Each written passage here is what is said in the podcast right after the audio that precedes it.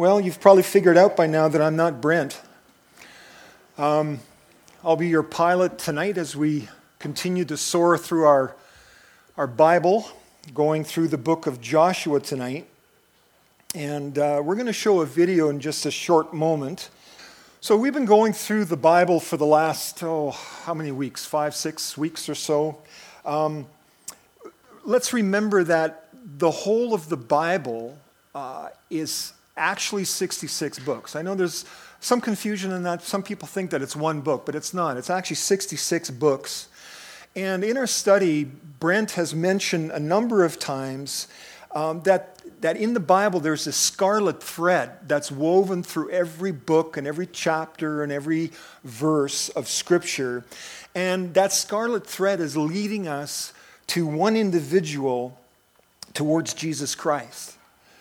And the early church father, uh, Augustine, uh, he spoke of this remarkable relationship between the Old Testament and the New Testament.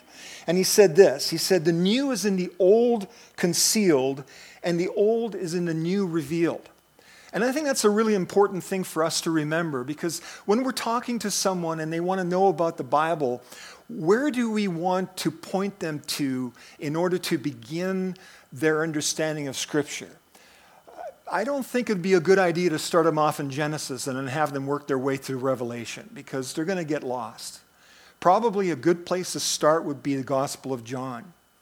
Um, the Gospel of John talks about our Savior, Jesus Christ. And it's so important that someone get a grasp of who the Savior is before they get caught up and, and confused with some of the other things that are found, especially in the Old Testament.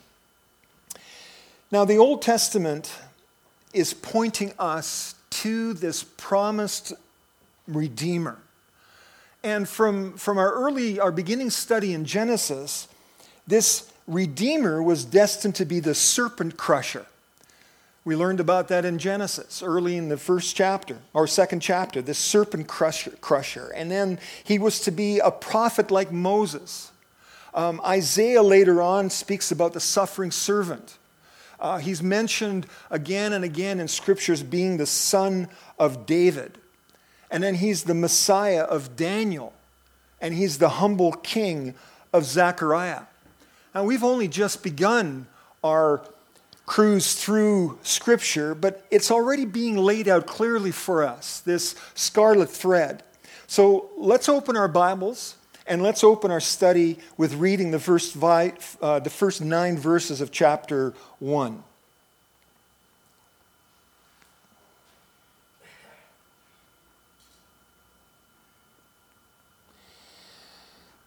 Verse 1 After the death of Moses, the servant of the Lord, it came to pass that the Lord spoke to Joshua, the son of Nun, Moses' assistant, saying, Moses, my servant, is dead. Now, therefore, arise, go over this Jordan, you and all his, this people, to the land which I am giving to them, the children of Israel. Every place that the sole of your foot will tread upon, I have given you, as I said to Moses, from the wilderness and this Lebanon, and as far as the great river, the river Euphrates, all the land of the Hittites, and to the great sea toward the going down of the sun, shall be your territory no man shall be able to stand before you all the days of your life. As I was with Moses, so I will be with you. I will not leave you nor forsake you. Be strong and of good courage. Uh, for to this people you shall divide as an inheritance the land which I swore to their fathers to give them. Only be strong and very courageous, that you may observe to do according to all the law which Moses my servant commanded you. Do not turn from it to the right hand or to the left, that you may prosper wherever you go. This book of the law shall not depart from your mouth, but you shall meditate in it day and night, that you may observe to do according to all that is written in it. For then you will make your way prosperous, and then you will have good success. Have I not commanded you? Be strong and of good courage. Do not be afraid, nor be dismayed for the Lord your God is with you wherever you go. So, in these opening verses, we learn, of course, what we learned last week that Moses has died. And God has now chosen Joshua to be the new leader and the general over the nation of Israel. Now, most likely, Joshua is the author of the book that bears his name, at least for the first 23 chapters. Chapter 24, it's uh, probably written by the priest Eleazar or uh, possibly his son Phineas. And our, our connection with Jesus is found in the name of the, of the book. It's found in the name Joshua. And Joshua uh, is the Hebrew name Yeshua, and the Greek translation of which is Jesus. So we have learned so far that under Moses, Israel did not enter the promised land. We know what happened. He sent in uh, spies. Uh, they came back, and only two of the spies said, Yeah, let's go and take the land. Uh, the rest of them uh, discouraged the people, and as a result, they turned away from crossing the Jordan, and they spent 40 years cruising through the desert until every one of them had died. So the land was not accessed by them because of their disbelief and their disobedience to God. They never received the land under the law. But now we have a new leader, and God is telling them to go and take the land. And God says in our text, I am giving you this land. And I think that's really important to, to make note of. God says, I am giving you this land. You see, but the law was unable to do. God did by grace. And this, this understanding that we're getting here of God giving to us is the same understanding that we get when we turn to God and ask Him to come into our lives. And we receive forgiveness for all of our shortcomings as a free gift, a free gift of grace. Now, there would be work to do. God doesn't say, hey, you can go and sit and not, never have to do anything anymore, but no, there's work to be done. And we find that there's work to be done even though we've received grace. We haven't had to do anything in order to get grace.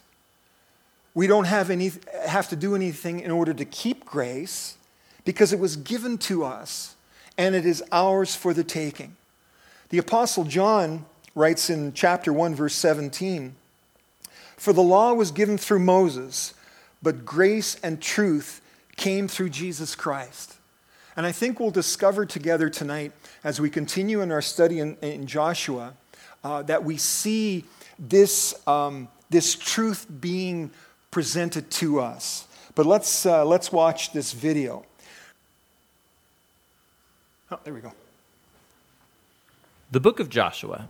Let's back up and remember the story so far. So, God chose Abraham, and then his family became the people of Israel, who are then enslaved down in Egypt. And so, through Moses, God rescued Israel out of Egypt. He made a covenant with them at Mount Sinai, and he brought them through the wilderness. So, Israel then camped outside the promised land, and Moses called them to obey God's commands so that they could show all the other nations what God is like. The book of Joshua picks up right after Moses has died and Israel's ready to enter the land. So the story of Joshua is designed with four main movements. Joshua first leads Israel into the promised land, and then once they're there, they meet all this hostility from the Canaanites, and so they engage them in battle. Then, after their victories, Joshua divides up the promised land as the inheritance for the 12 tribes, and then the book concludes with these final speeches that Joshua gives to the people. So let's dive in and we'll see how all of it flows together. The first section begins with Moses' death, and Joshua is appointed as Israel's new leader. And the author intentionally presents Joshua as a new Moses. So, like Moses, Joshua calls the people to obey the Torah, which means the covenant commands that they were given at Mount Sinai. And then Joshua sends spies into the land, just as Moses did back in Numbers chapters 13 and 14, except it goes way better this time. In fact, even some Canaanites turn and follow the God of Israel. Joshua then leads all Israel across the Jordan River and into the land.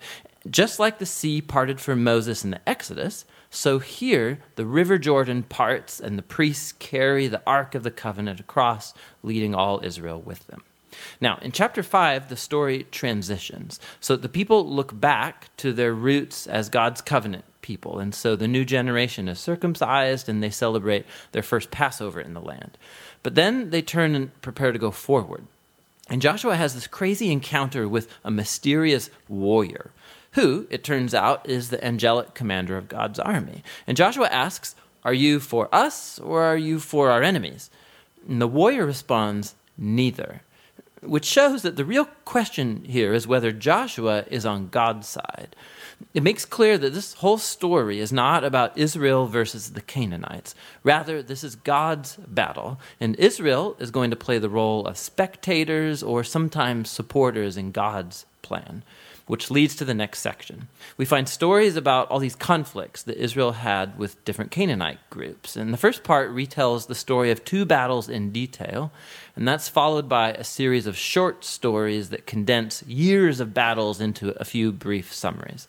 So the first two battles are against Jericho and then Ai, and they offer these contrasting portraits of God's faithfulness versus Israel's failure. At Jericho, Israel is to take a completely passive approach. So they let God's presence in the ark lead them around the city to music for six days. And just like Rahab turned to the God of Israel, maybe the people of Jericho would do the same but they don't. And so on the seventh day, the priests blow the trumpets and the walls come falling down, leading Israel to victory. The point of the story is that God is the one who will deliver his people. Israel simply needs to trust and wait. Now, the next story of the battle at Ai makes the opposite point. So there's this Israelite named Achan, and he steals from Jericho some of the devoted goods that were to belong to God alone, and then he lies about it. It's a pretty lame move after all that God has done for Israel. And so Israel goes into battle with the city of Ai, and they're totally defeated. And it's only after humble repentance and severely dealing with Achan's sin that Israel gains victory. And so together, these two stories, they're placed right up front to make an important point. If Israel is going to inherit the land, they have to be obedient and trust in God's commands. They don't get special treatment. Now, the second part of this section begins with the Gibeonites, a Canaanite people group, and they do just what Rahab did as they turn to follow the God of Israel and they make peace with Israel.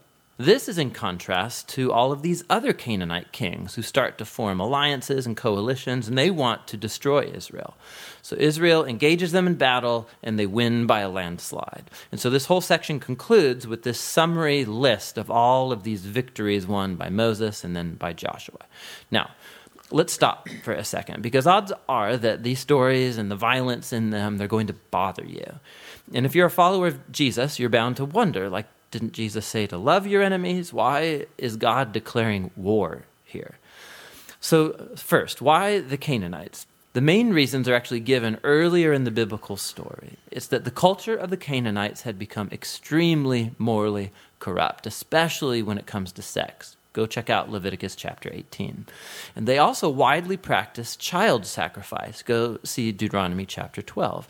And so God didn't want these practices to influence Israel. The Canaanites had to go. Which raises the second question Did God actually command the destruction of all the Canaanites, like a genocide? So, at first glance, you know, you look at the phrases used in these stories. They totally destroyed them, they left no survivor or anything that breathed. But when you look a second time more closely, you'll see that these phrases are clearly hyperbole and not literal. So go back to the original command about the Canaanites in Deuteronomy chapter 7. Israel is first told to drive out the Canaanites, but then to totally destroy them. And then that's followed by commands to not intermarry with them or enter into business deals with them. So you can't marry someone that you've destroyed. I think you get the point.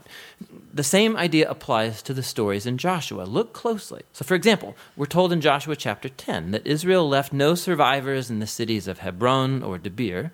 But then later in chapter 15, we see these towns and they're still populated by Canaanites. And so, what we're seeing is that Joshua fits in with other ancient battle accounts by using non literal hyperbolic language as part of the narrative style.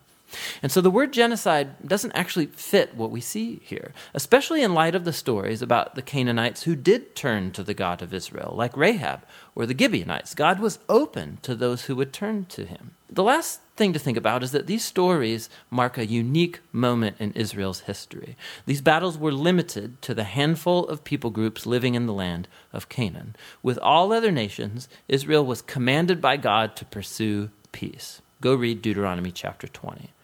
So, the purpose of these battle stories was never to tell you, the reader, to go commit violence in God's name. Rather, they show God bringing his justice on human evil at a unique moment in history and how he delivered Israel from being annihilated by the Canaanites. Now, let's go back to the book's design. After years of battles, we see an aging Joshua, and he starts dividing up the land for the 12 tribes of Israel. And most of this section is like lists of boundary lines. And let's be honest, it's kind of boring. It's like reading a map that has no pictures. But for the Israelites, these lists were super important. This was the fulfillment of God's ancient promises to Abraham that his descendants would inherit the promised land. And so now it was all coming to pass right down to the detail, which leads to the final section.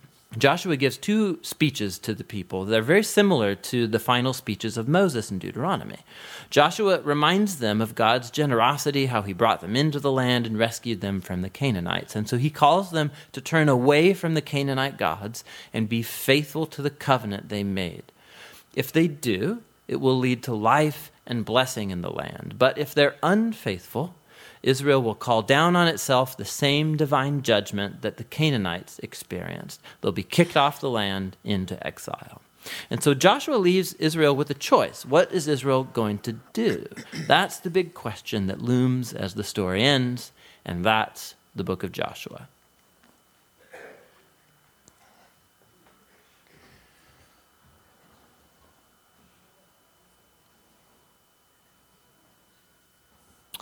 All right.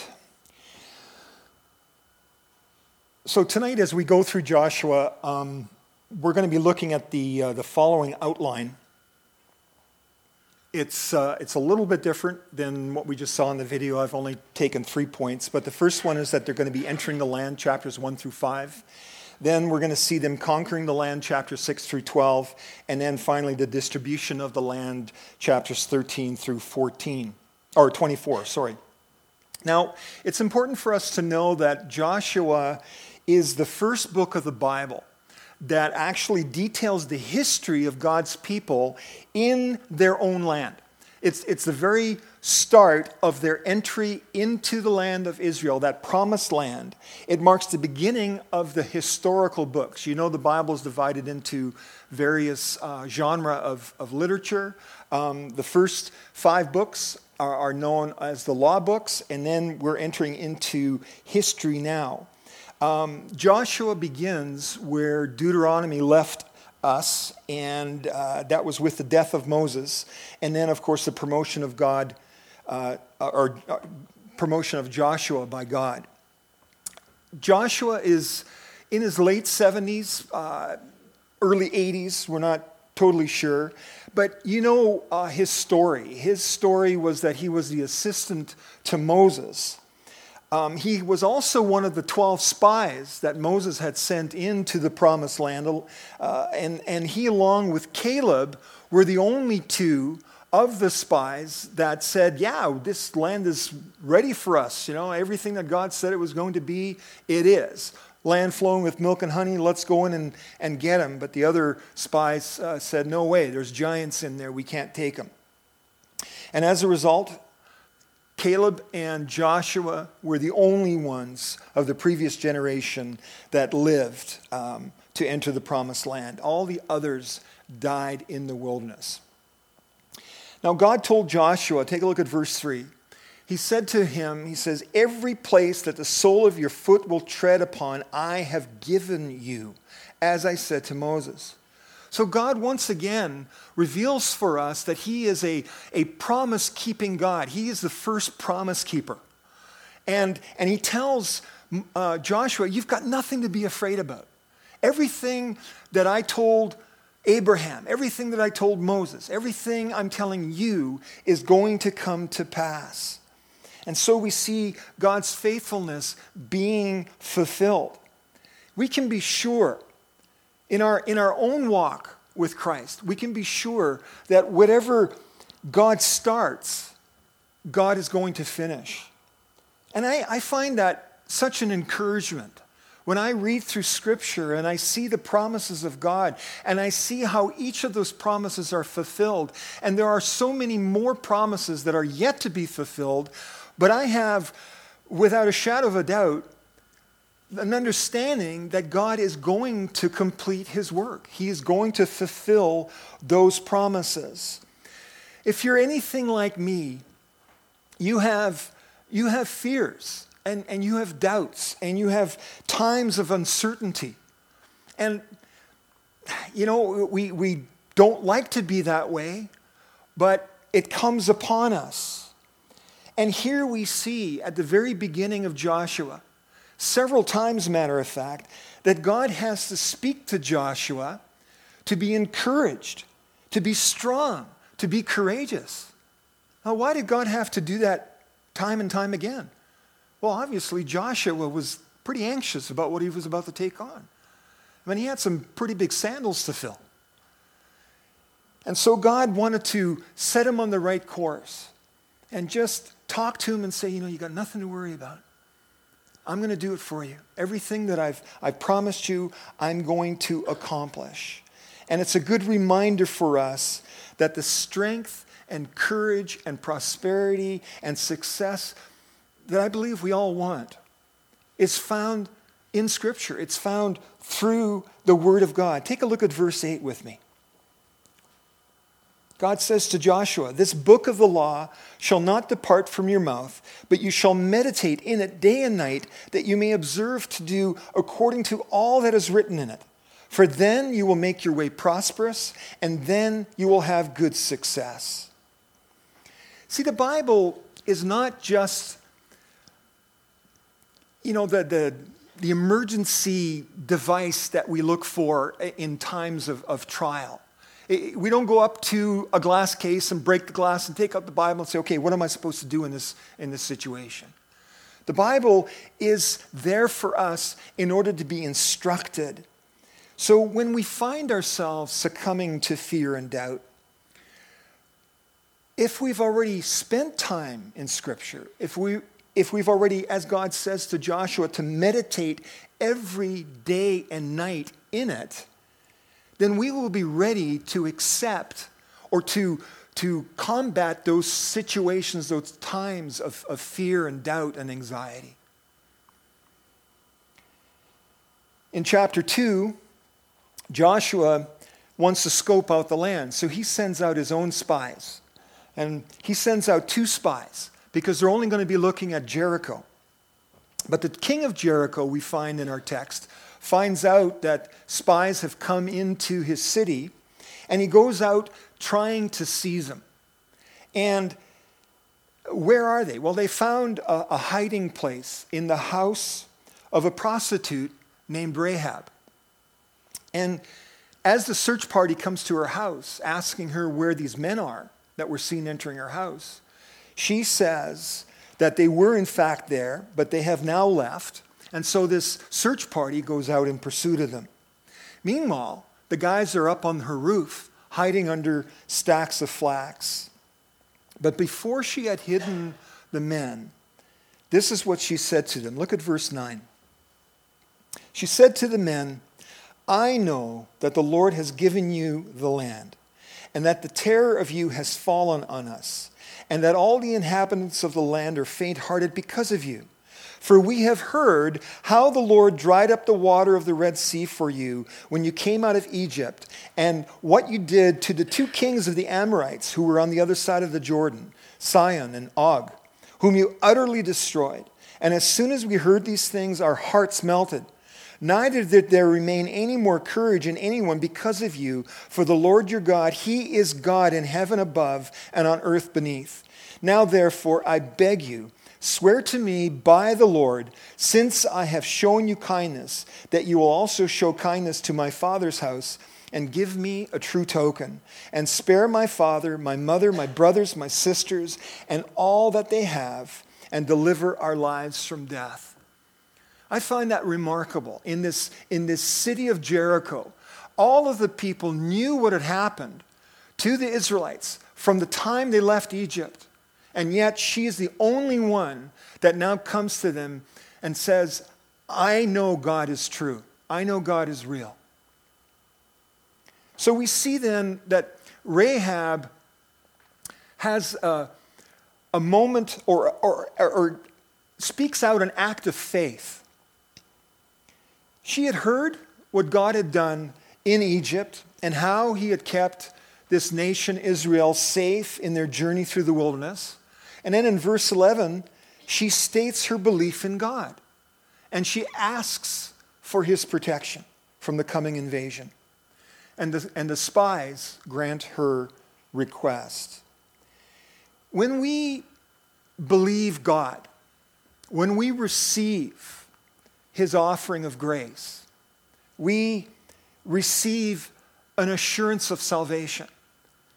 It's an assurance of salvation from his coming wrath.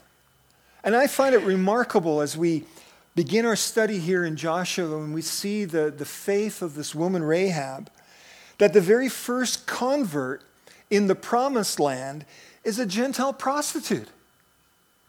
I mean, I, I find that really remarkable. The promises of God are for everyone, for the Jew and for the Gentile. And Paul speaks about that. He says that the gospel is the power of God for the salvation of everyone who believes. First for the Jew, then for the Gentile. And so everyone is able to partake of the promises of God. Everyone is able to partake of the salvation of God. And it doesn't matter who you are, whether, whether you're high or whether you're low, whether you're rich or whether you're poor, whether you have deep, deep sin or whether you think you're a good person. God's promise of salvation is for everyone who believes. And Rahab voiced her belief.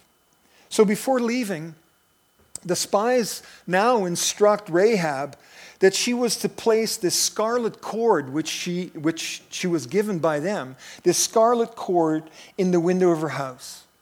Now, scarlet is the color of what? Blood. Yeah. And we know that, that during Passover in Egypt, the very first Passover, they were to put the blood of a lamb on the doorposts of their homes. And in doing so, the angel of death would see and would pass over. And here, they don't have time to go out and get a lamb and paint her doorposts. They say, look, tie this scarlet cord on your window. The color of blood. It reminds us so strongly, I believe, that the blood of Jesus Christ marks us and sets us apart from unbelievers. In Ephesians chapter 1 verse 7 it says in him we have redemption through his blood the forgiveness of sin, sins according to the riches of his grace. So Rahab and her family are saved. But this is not the last time we hear of Rahab. Rahab eventually marries a Hebrew man named Salmon, and she becomes the mother of Boaz. And Boaz became the great great grandfather of David, Israel's greatest king. Her name we find again in Hebrews chapter 11, verse 31 in the New Testament. In that, that portion of Scripture which lays out those that are found in the halls of faith, the great halls of faith. And then we also see her name in the genealogy of Jesus himself. I, I find that just amazing, you know, that in, in this, this man Jesus, his genealogy is found this Gentile prostitute. As we move into chapter 3, Joshua now begins to prepare the people to cross the Jordan River and entering the land for the first time. And as we, as we look at what takes place, we see this, this beautiful picture of sanctification, this, this process of being made holy. Even as we saw on the, uh, on the video, how God had taken them through the Red Sea when they left Egypt. Now he's going to take them through the River Jordan. And as we look at these, at the uh, procession, we see that it wasn't the army first. I mean, if, if it was me going to attack a, an enemy fortress, I'd be sending the army in. You, you guys go and have at it, and then once you're done, we'll come and follow. But don't, we don't see that. What we see happening is we see the priests going first, and what are they carrying? They're carrying the Ark of the Covenant. And the Ark of the Covenant was the symbol of God's presence with his people. So we, we see God going first. And every person could see the Ark of the Covenant being carried by the priests, being moved into the promised land. And the moment the priest's feet touched the edge of the Jordan River, the scriptures tell us that the, the water stood up in a pile and they were able to cross over on dry land. Who's our high priest? Jesus Christ. Jesus has gone before us. Isn't that what he told his disciples? I go to prepare a place for you. God is going to prepare a place for his people. God always goes first, and He prepares a way for us.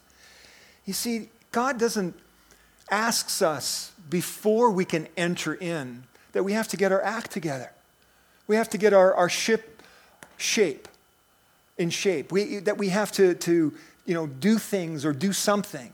He just asks us to trust Him he doesn't require us to deal with our issues before we can enter. God goes before us. And God has parted the waters of separation for us. And so when we receive Jesus Christ as Savior, all that's left to do is to follow Him. And we see that happening as they enter the land. The Ark of the Covenant going first, being borne by the priests, and then it's the people following in behind.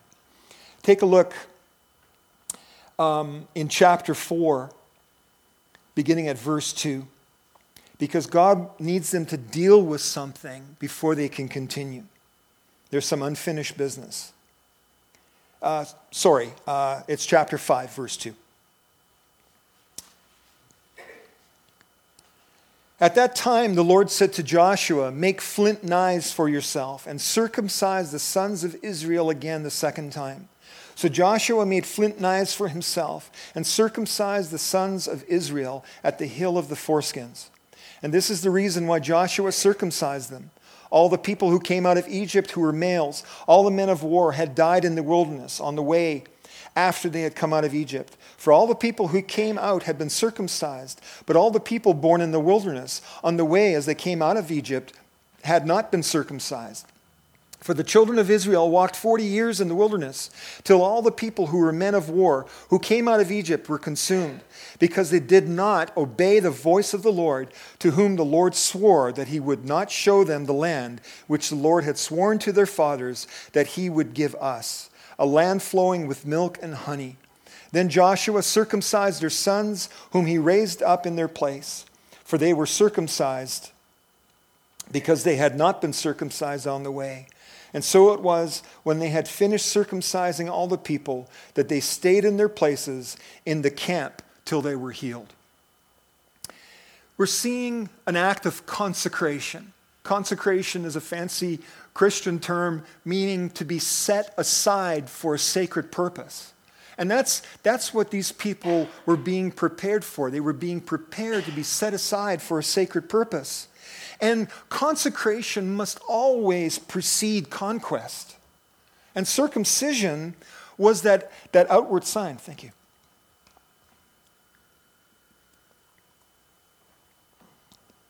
Circumcision was that outward sign signifying an inward change. See, it's not simply enough for us to say, Yeah, I'm going to follow God. There has to be an inward change Because we're to love the Lord our God with what?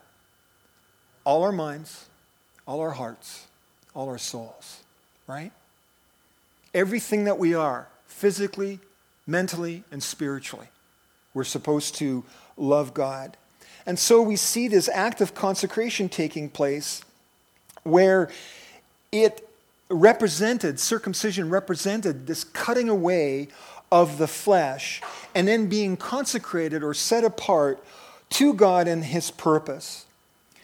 We can struggle with sin. I don't, I don't think there's anyone here, including myself, if we were honest, that wouldn't say, oh, you know, there are times I just don't get it. You know, why do I keep falling and failing? Overcoming sin.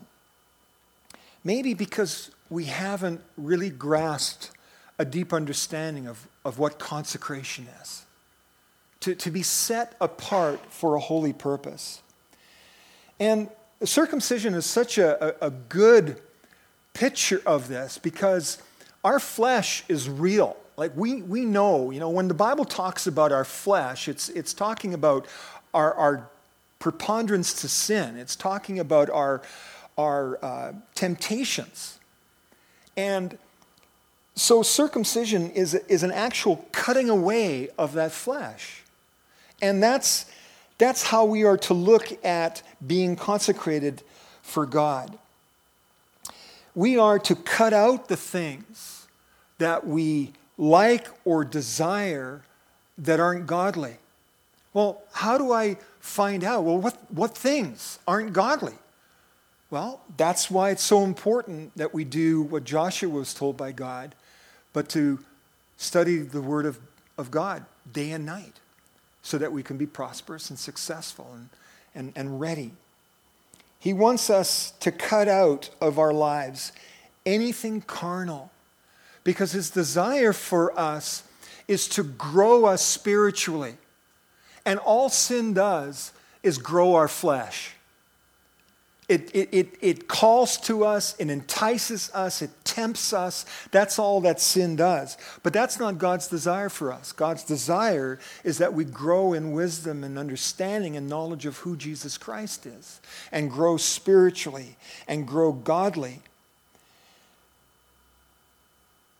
And I want you to notice in verse 8 that they stayed in their place in the camp until they were healed. I find for myself, when I have a battle that I'm fighting against sin, against temptation, that the battle is easier and more readily won when I take time before God. When I go to God in prayer, when I go to God in His Word, and, and I want to be healed from these temptations. I want to be healed from, from these sins. Just as the people needed to be healed from circumcision. So now, now they've been consecrated. They've, in a sense, been baptized as well when they came through the Jordan River.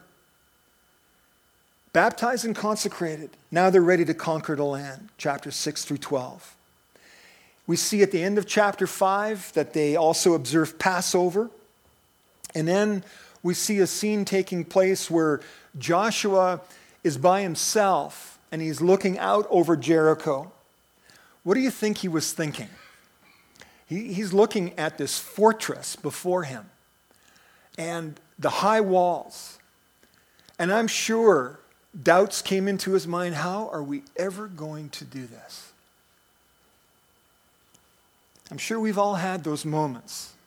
We're faced with something that just seems beyond us. Was Joshua scared? Was he worried? Probably. And we can find ourselves like that as well. But I want you to know this morning that living a new life in Christ can be intimidating. It, it really isn't a cakewalk. You know, like so many people think, oh, you know, it's just so easy peasy. You believe in Jesus Christ and all things are hunky dory. No, no, it's, it's difficult. It can be intimidating.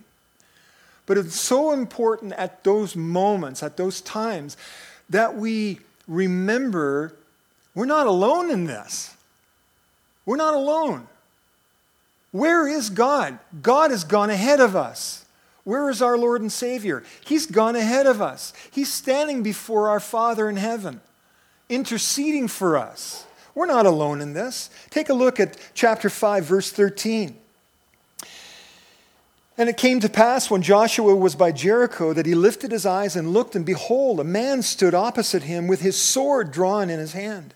And Joshua went to him and said to him, Are you for us or for our adversaries? And so he said, No, but as commander of the army of the Lord, I have now come.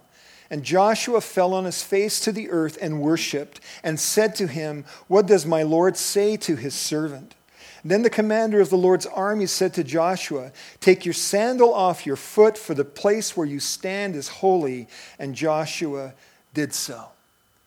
Well, Joshua might have been, or may have been, Israel's general. But any of us who have been in the armed forces know that even generals have commanders and chiefs. And Jesus appears before Joshua. Now, how do I know that this is Jesus and not just an angel? Because we see what Joshua does there in verse 14. Joshua fell on his face to the earth and worshiped. No angel would ever allow a mere man to worship him. And the place where Joshua was was holy ground. This is the Lord Jesus Christ. And so Jesus encourages and directs Joshua. You see the Lord coming again to Joshua, saying, Don't be afraid. Be of good courage.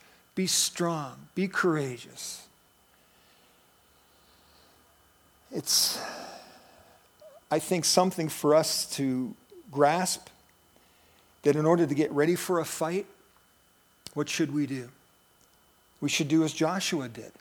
We should fall down on our knees in worship. I really encourage you if, if you're going through a difficult time, be in prayer, be in the Word, put on some worship music and worship the Lord in this time, in this difficult time. Call a brother or two or a sister or two and have them pray with you when the fight is so great. But never forget you're not alone. You see, our victories will result when we spend time, when we have these, these private moments with our Lord and Savior Jesus Christ, being reminded of how we've been saved through the body and the blood of Jesus Christ.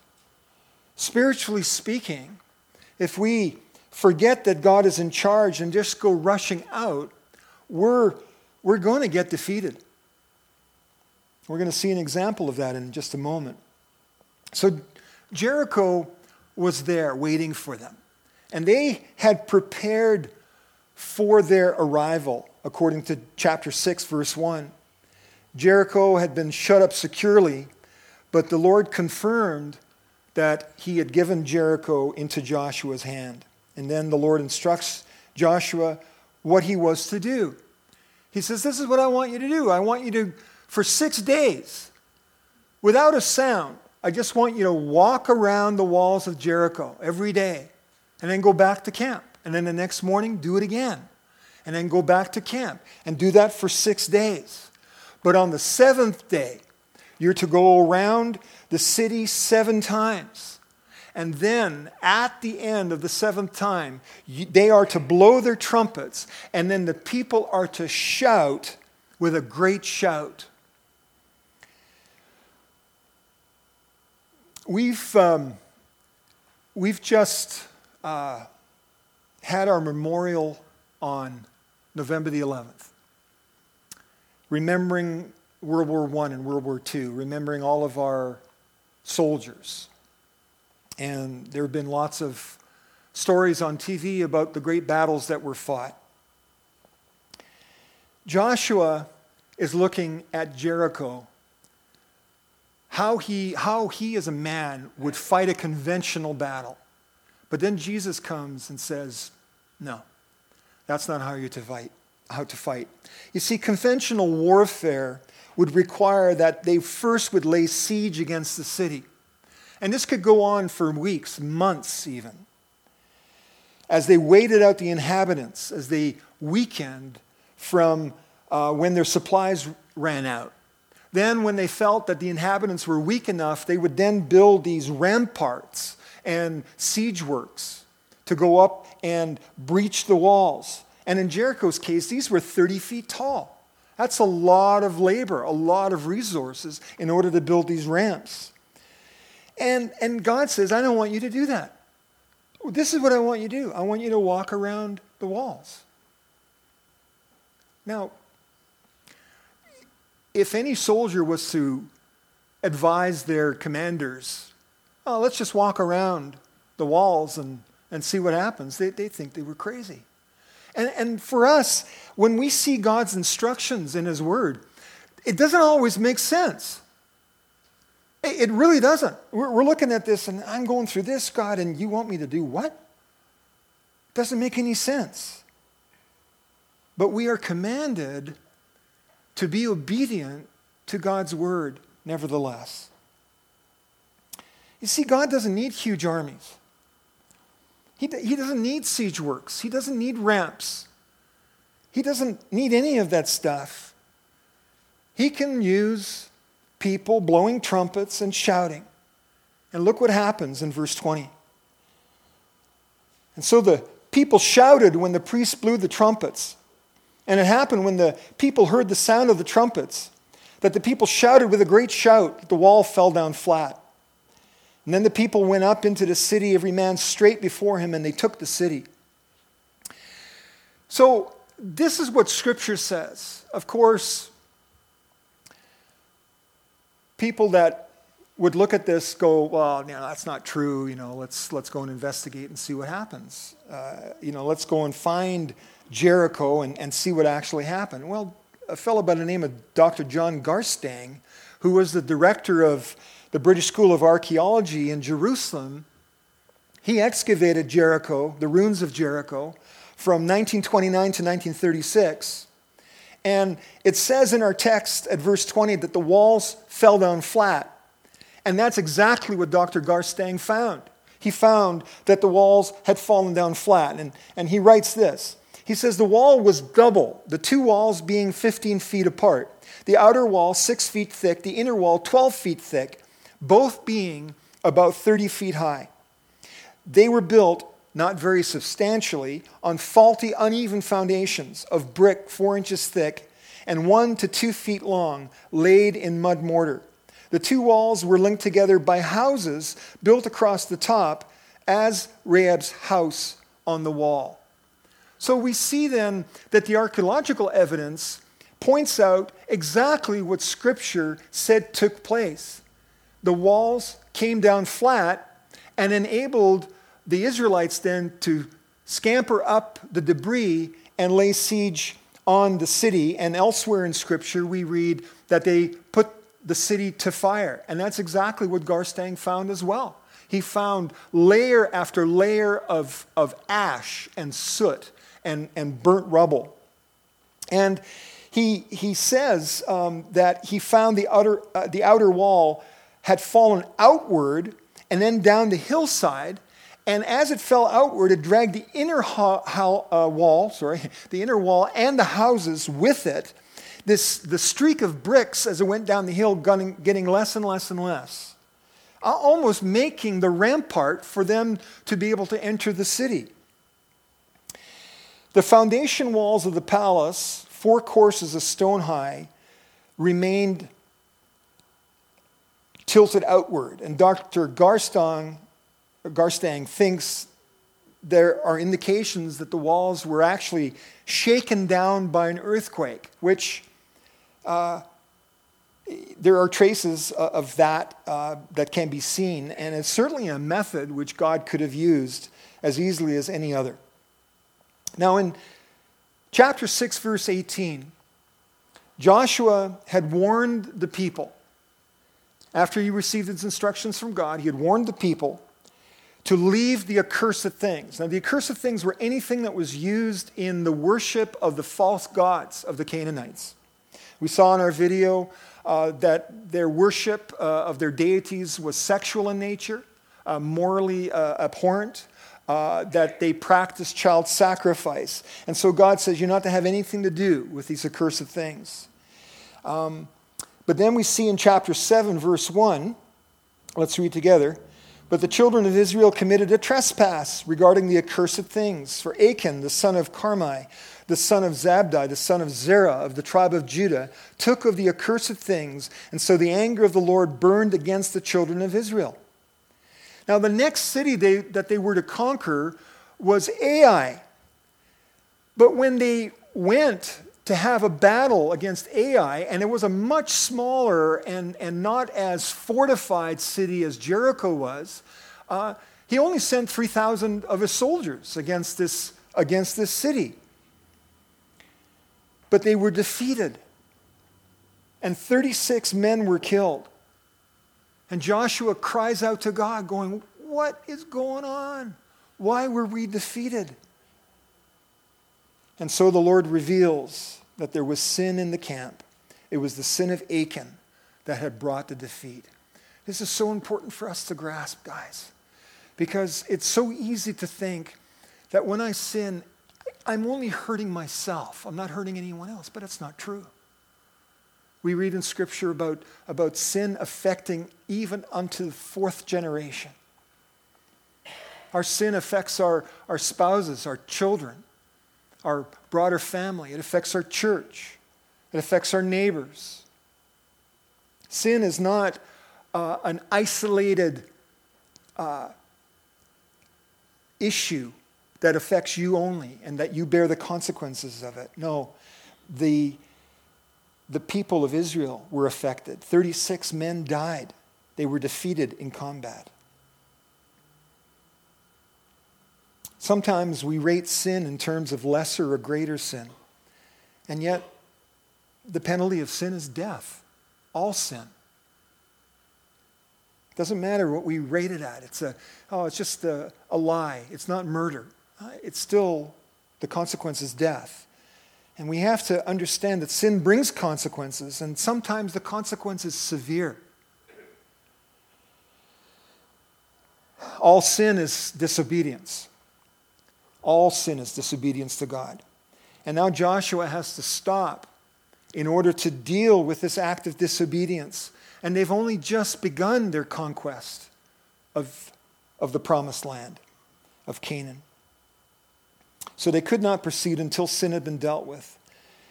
But we see that once they had, once they did deal with that sin, that God gave Ai into their hands. Take a look at chapter 8, verse 1. Now the Lord said to Joshua, Do not be afraid, nor be dismayed. Take all the people of war with you and arise. Go up to Ai. See, I have given into your hand the king of Ai, his people, his city, and his land. And so God again gives them victory. And then they move on. But before they move on, Joshua takes a moment and he builds an altar to the Lord in Mount Ebal. Look what he does at verse 32. And there, in the presence of the children of Israel, he wrote on the stones a copy of the law of Moses, which he had written. Then all Israel, uh, with their elders and officers and judges, stood on either side of the ark before the priests, the Levites, who bore the ark of the covenant of the Lord the strangers as well as he who was born among them. Half of them were in front of Mount Gerizim, and half of them in front of Mount Ebal, as Moses, the servant of the Lord, had commanded before, that they should bless the children of Israel. And afterward he read all the words of the law, the blessings and the cursings, according to all that is written in the book of the law. There was not a word of all that Moses had commanded which Joshua did not read before all the assembly of Israel, with the women, the little ones, and the strangers who were, living among them. So Joshua does what Moses had done in Deuteronomy chapter 27. He divided the nation into two groups half standing before Mount Gerizim and half standing before Mount Ebal. And then Joshua reads all the words of the law the blessings and the curses, cursings to remind the people of the blessing of obedience and also the curse of disobedience. Because they were to be a community whose unity was based upon the Word of God. And that hasn't changed. Our community here at Riverside is based upon the unity of the Word of God. That's why our pastor makes such an effort and does such a good job of teaching us the Word of God verse by verse and chapter by chapter. Now, through chapters 9 and 11, or through 9 through 11, God continues to give Israel victory in spite of their mistake, where they trusted in the inhabitants of Gibeon. The mistake here, and often the mistake that we ourselves can make, is when we are confronted with a decision. And the mistake is, is told us in chapter 9, verse 14. Have a look at it. Then the men of Israel took some of their provisions, speaking about the men of Gibeon. They looked at the provisions of the Gibeonites, but they did not ask counsel of the Lord. Highlight that, underline it, memorize it. Joshua had been told by the Lord back in chapter 1 and verse 8 that he was to meditate upon the word, uh, meditate upon the law day and night, and, and to observe what was written in it. It was only then, and then only, that prosperity and success would follow. But in this situation, they didn't do that. They didn't go before the Lord, they didn't look at the word. Joshua didn't remember what God had told, told him to do. They looked at these men who were pretending to have come from a far off land, way beyond the borders of, of the nation of Israel. And they trusted in what they saw. Oh, yeah, obviously these guys have come from a long way. Look at their clothes, they're all worn out. Look at the, the food they've got, it's all moldy and, and, and crumbly, and, and just, you know, they've come from a long way and they made a judgment. And then they made their own plans. Far better for us in similar situations to trust the advice or to follow the advice that's found in Proverbs chapter 3, verses 5 and 7. Trust in the Lord with all your heart and lean not on your own understanding. In all your ways, acknowledge Him and he shall direct your paths. Do not be wise in your own eyes. Fear the Lord and depart from evil. That's, that's what we should be doing, not in our own devices, not in what we think we know or understand, but only in God.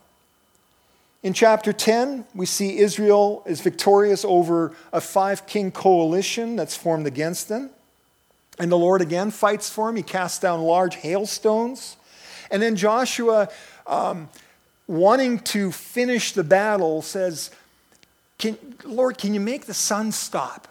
Can you make the moon stand still so that we can have daylight and finish the battle? And that's exactly what happened. The sun stood, still and the moon stopped till the people had revenge upon their enemies. And uh, once again, we're confronted with something that just seems just impossible to us. But think about who did it. It wasn't Joshua that made the sun stop, the moon stop, it was God. Do we believe God can do this? How big is our view of God and of his power? If this is too difficult for God to do, then is anything else that we expect God to do too difficult as well?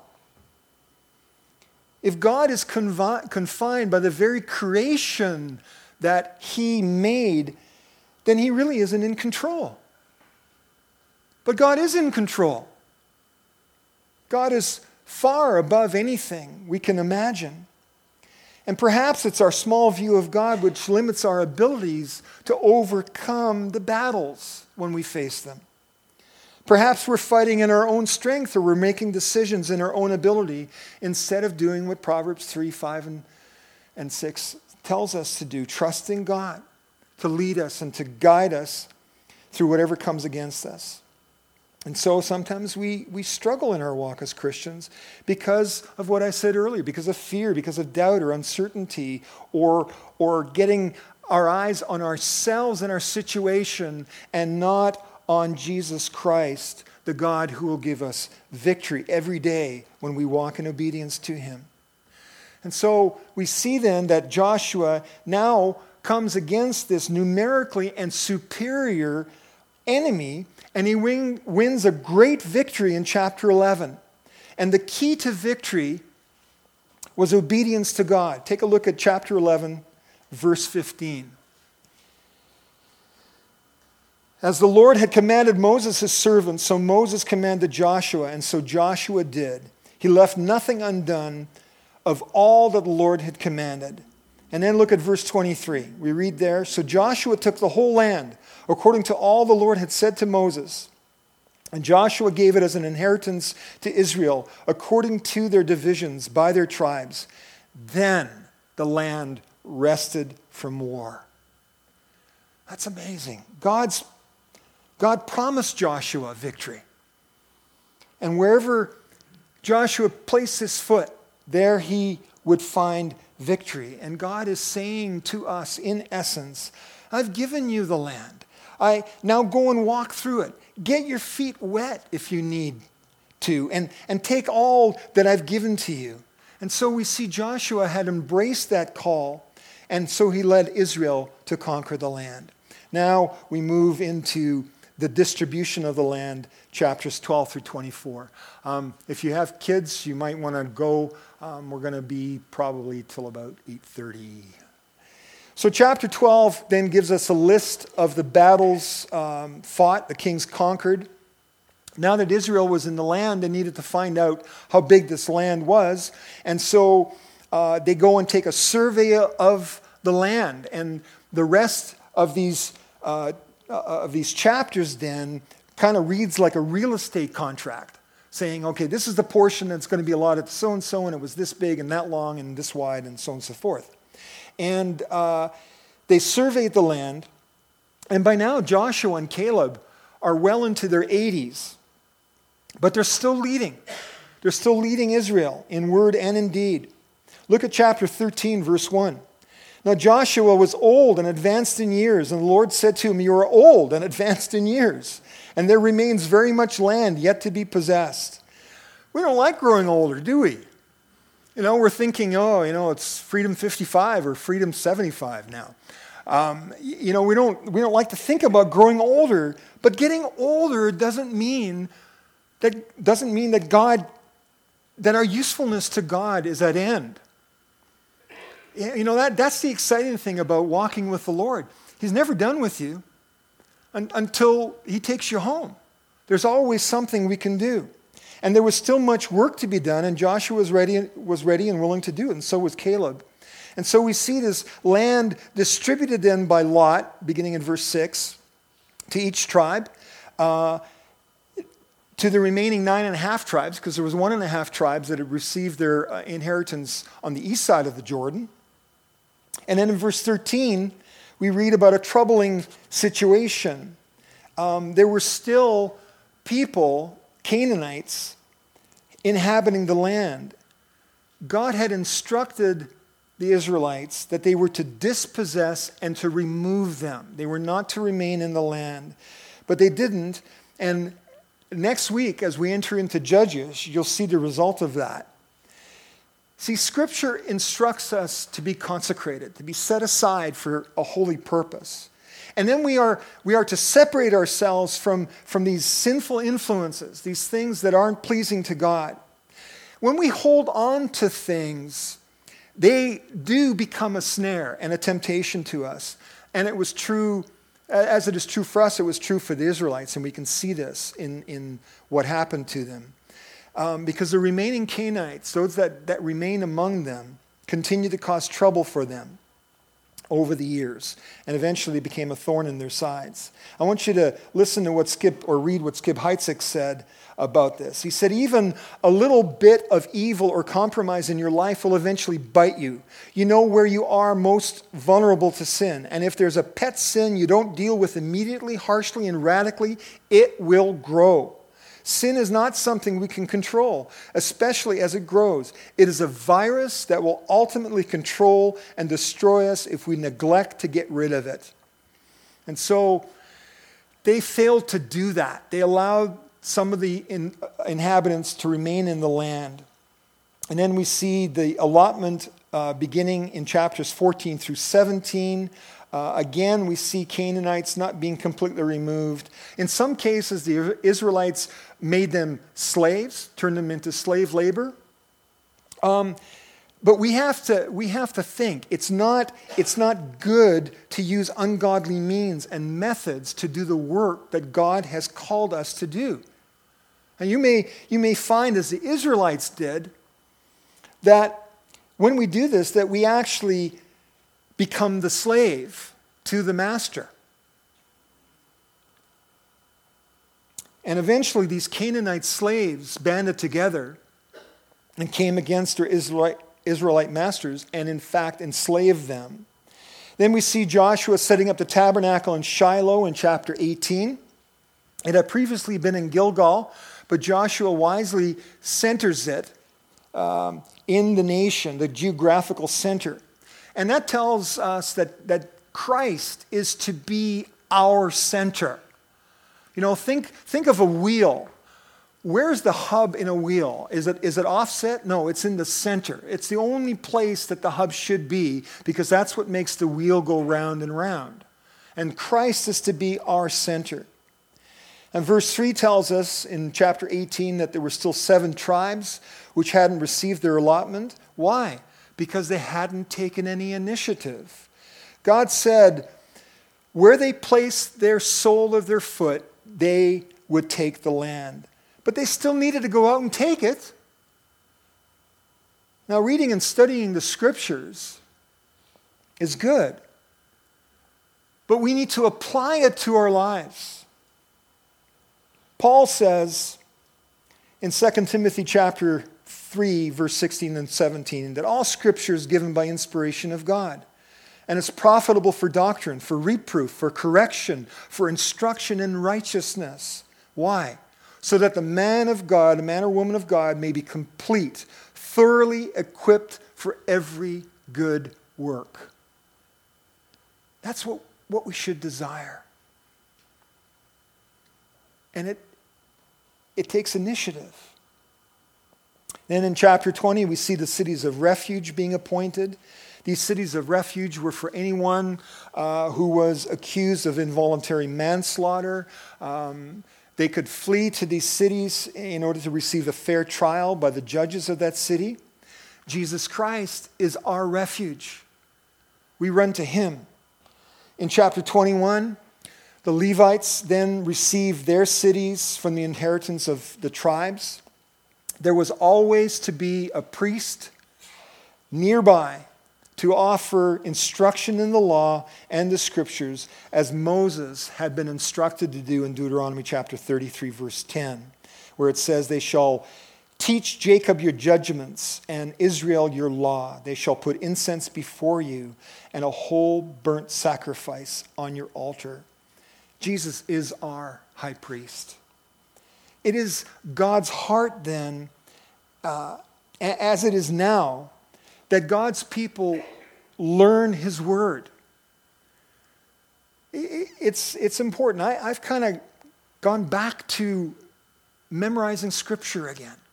And yeah, it takes time, it takes effort, but it's something I believe that's important. I want to put the Word of God in my heart so when I run across situations, I can call it back and go, you know, Lord, you said this, and I'm going to hold on to that promise, that truth. It's important that we are fed a, a consistent exposure to biblical truth, always keeping Christ at the center of everything that we do. Now, as we close our study in chapters 23 and 24, this now marks the end of the leadership of Joshua. Um, he reminds the people uh, what God has done for them. Um, he says in, in 23, verse 3 You have seen all that the Lord your God has done to all these nations before you, for the Lord your God is he who has fought for you. So everything Joshua reminds them, everything that God said he was going to do, he has done. They received land that they hadn't worked for. They received houses they hadn't built, gardens which they hadn't planted. God had done it all for them. And then we see Joshua's final instruction to them beginning in chapter 24, verse 14. Now, therefore, fear the Lord, serve him in sincerity and in truth, and put away the gods which your fathers served on the other side of the river and in Egypt. Serve the Lord. And if it seems evil to you to serve the Lord, choose for yourselves this day whom you will serve, whether the gods which your father served that were on the other side of the river, or the gods of the Amorites in whose land you dwell.